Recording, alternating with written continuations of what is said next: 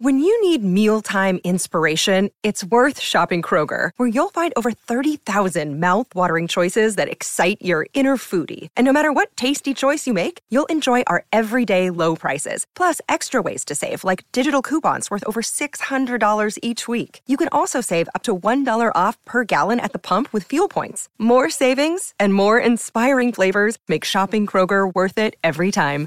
Kroger, fresh for everyone. Fuel restrictions apply. We can find instant satisfaction in almost anything these days. Sleepy? Instant coffee. Need to sell your car fast? Car sales, instant offer. That's right, sell your car the instant way and get it done with Australia's most trusted site for cars.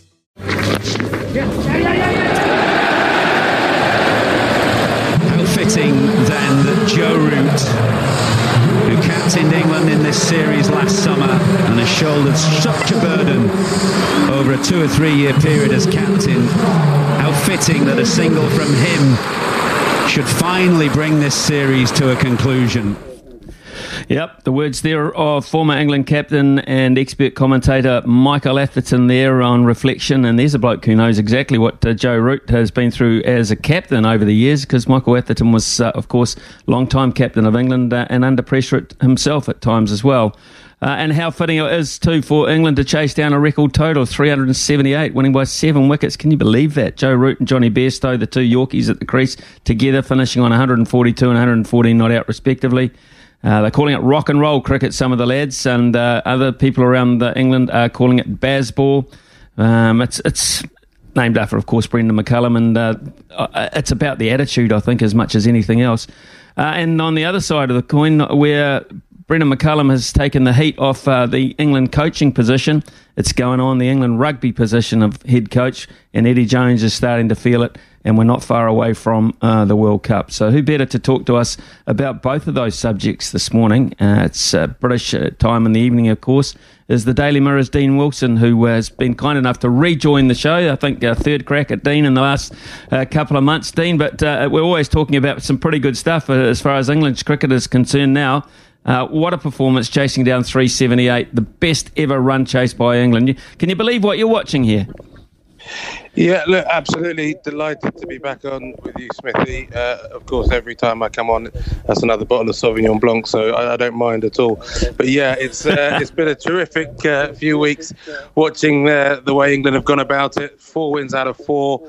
Certainly didn't see that coming uh, when when things started off. We thought that it was pretty exciting. There'd be this positive, aggressive intent shown, but we didn't realise just how powerful and, and how and, and how effective it, it could be really and uh, you know taking on New Zealand, uh, you know, World Test champions, pretty decent side in their own right, um, was always going to be a, a, stiff challenge that England rose to. But I think there was always a feeling that India coming over, even though it was for one one one off test, that they were going to try and bring their their A game because the last thing they wanted was to give up the two one lead that they had from the series last year, and so you could tell that they were they were right on it from the word go. But England were just too strong. Record run chase, eh, bring anything you want to set, we'll chase it. They say so. Uh, yeah, bring it on. Were you surprised to see them give the captaincy to Bumrah, Jasprit Bumrah, for this one off?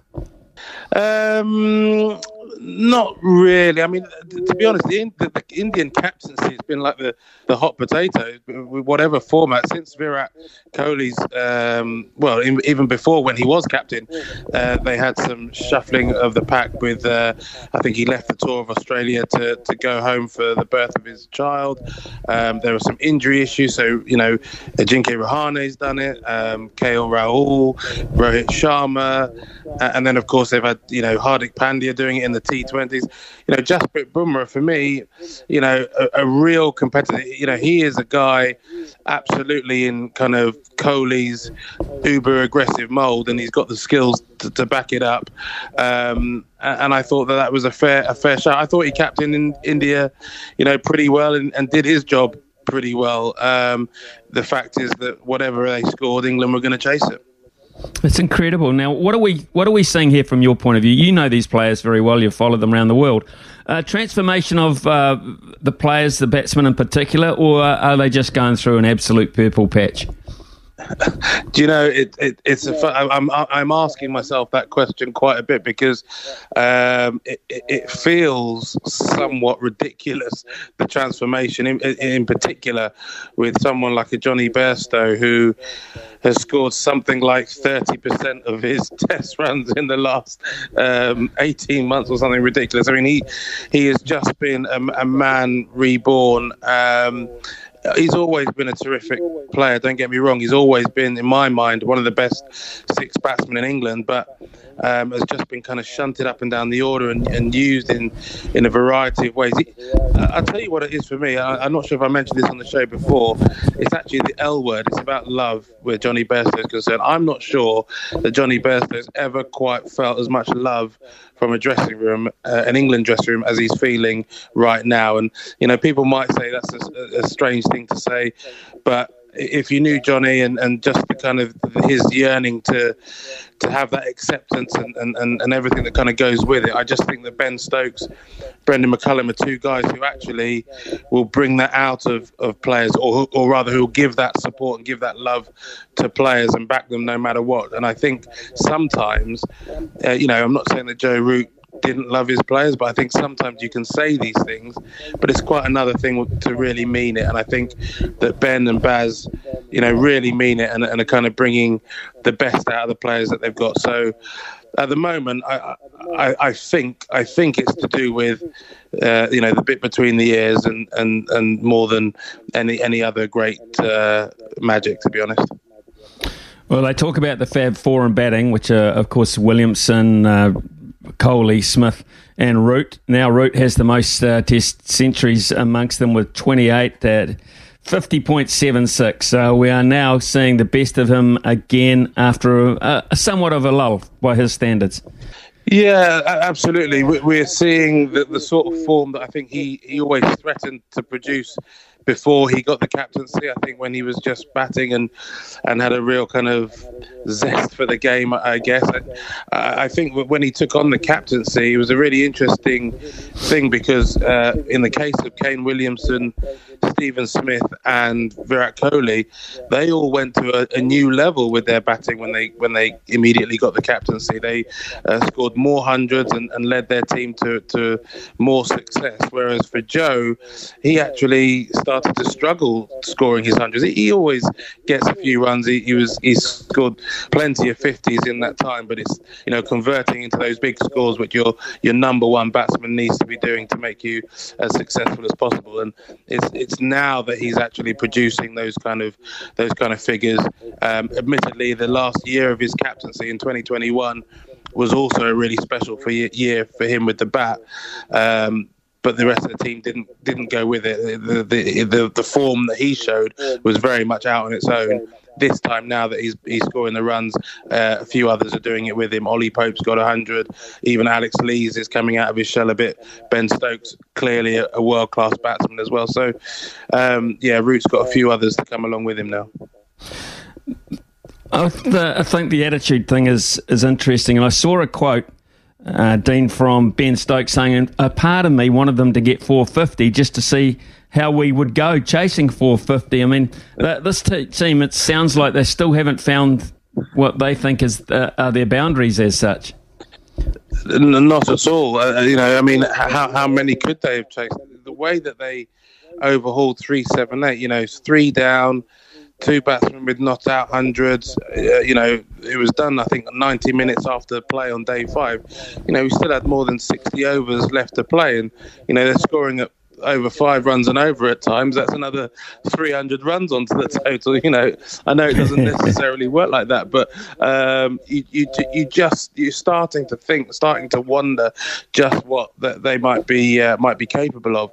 I also think that you know what what was so special about the performance against India was that having played New Zealand, you know, you're in the middle of a Test series against a team that you um, you know the bowling attack, you know the bowlers, the angles, and, and how it's coming out the hand. You played them three games in a row, so you've got a fair amount of familiarity. You know they're coming in against India a little bit cold. You know Bumrah's got that unusual action Mohamed Siraj, uh, Shami, and Shardul Thakur, all very decent bowlers, as well as a very high quality spinner. So for England to take down that attack with such ease, um, I just thought really that was another step forward for me in terms of, of, of, how they're playing at the moment. And, you know, we've got a bit of a break now. I'm, about to go and cover a a T20 match tomorrow.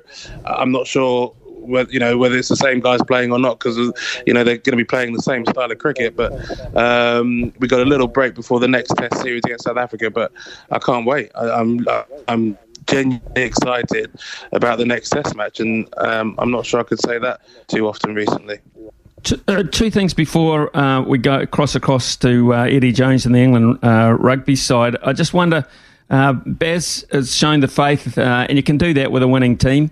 he hasn't mucked around with his top order. He's given them opportunities. So, are you satisfied that that is now perhaps a settled top order. The other question, of course, uh, the acid test will be against Australia. That's about a year away at this point.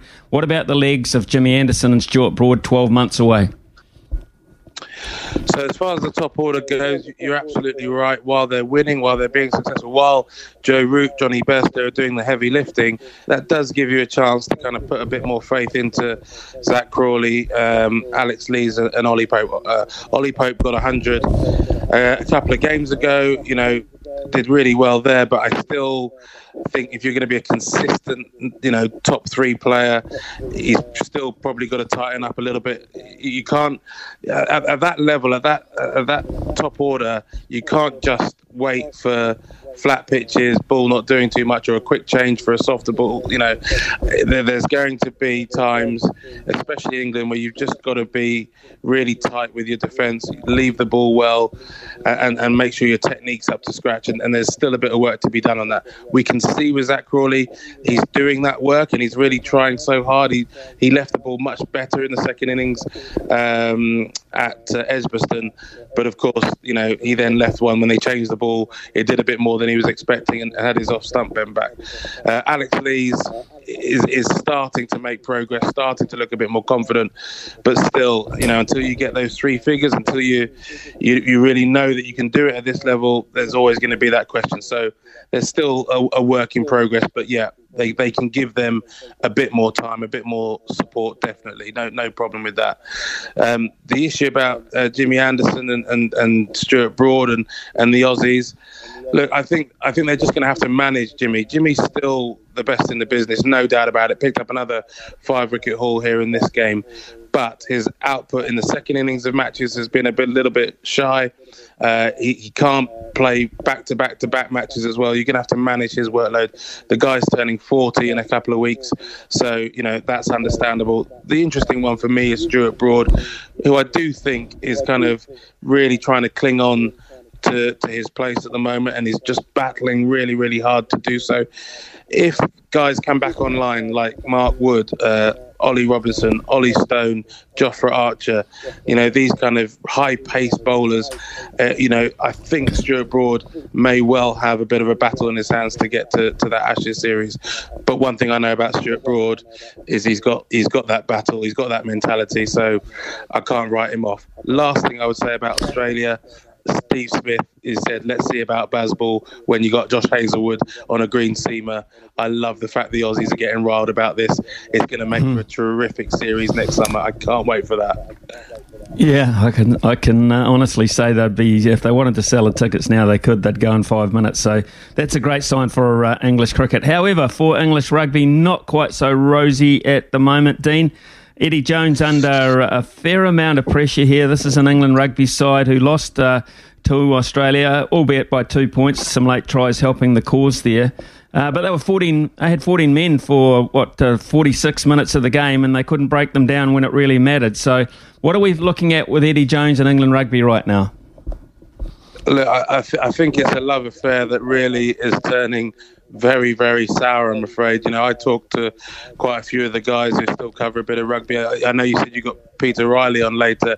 Good man, Pete. Um, shared a few moments on tour with him. Um, I still talk to a few of the rugby journos and you know they're getting increasingly agitated by Eddie and and and the fact that there's no real progress, no real sign of progress, no real sign of a plan. Actually, um, you know he's kind of trying to move the team forward, but going back to to some other players. You know, gone back to Danny Care when he, he almost kind of had written him off in, entirely. He's gone back to Billy Vunipola um, again when he seemed to have moved on, and this kind of chopping and changing is leading to uh, there's got no cohesion there's no there's no rhythm there's no um, nothing is smooth about the way England are attacking at the moment. It's all well and good having you know decent physical specimens who can do the grunt work. You've got Itoje and Lawes and and and, and uh, Genge and players like this who you know terrific athletes who can get the set piece work done. But you know, rugby, just like cricket's about scoring runs, you know, rugby's about scoring tries and, and scoring points. And uh, on that front, the attacking game at the moment is completely lacking. I thought it was, you know, one of the worst first half performances I'd seen. Even though they'd uh, they got into the lead, I thought England were just completely and utterly devoid of any real attacking threat. And then Jonny Hill and Darcy Swain. Oh my God, pathetic bit of rugby that was. You know the way that the those two carried on just did nothing for me. Um, and I think Eddie's really, yeah, he, he's struggling at the moment. He's got to find a way to get this attack firing.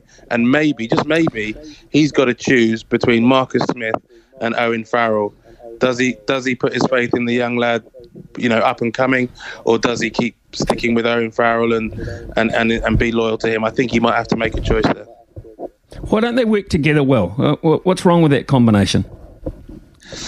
I, I, I, I, don't think they're on the same wavelength. To be perfectly honest with you, I think that I think Owen still wants to control the game from 12 as much as anything.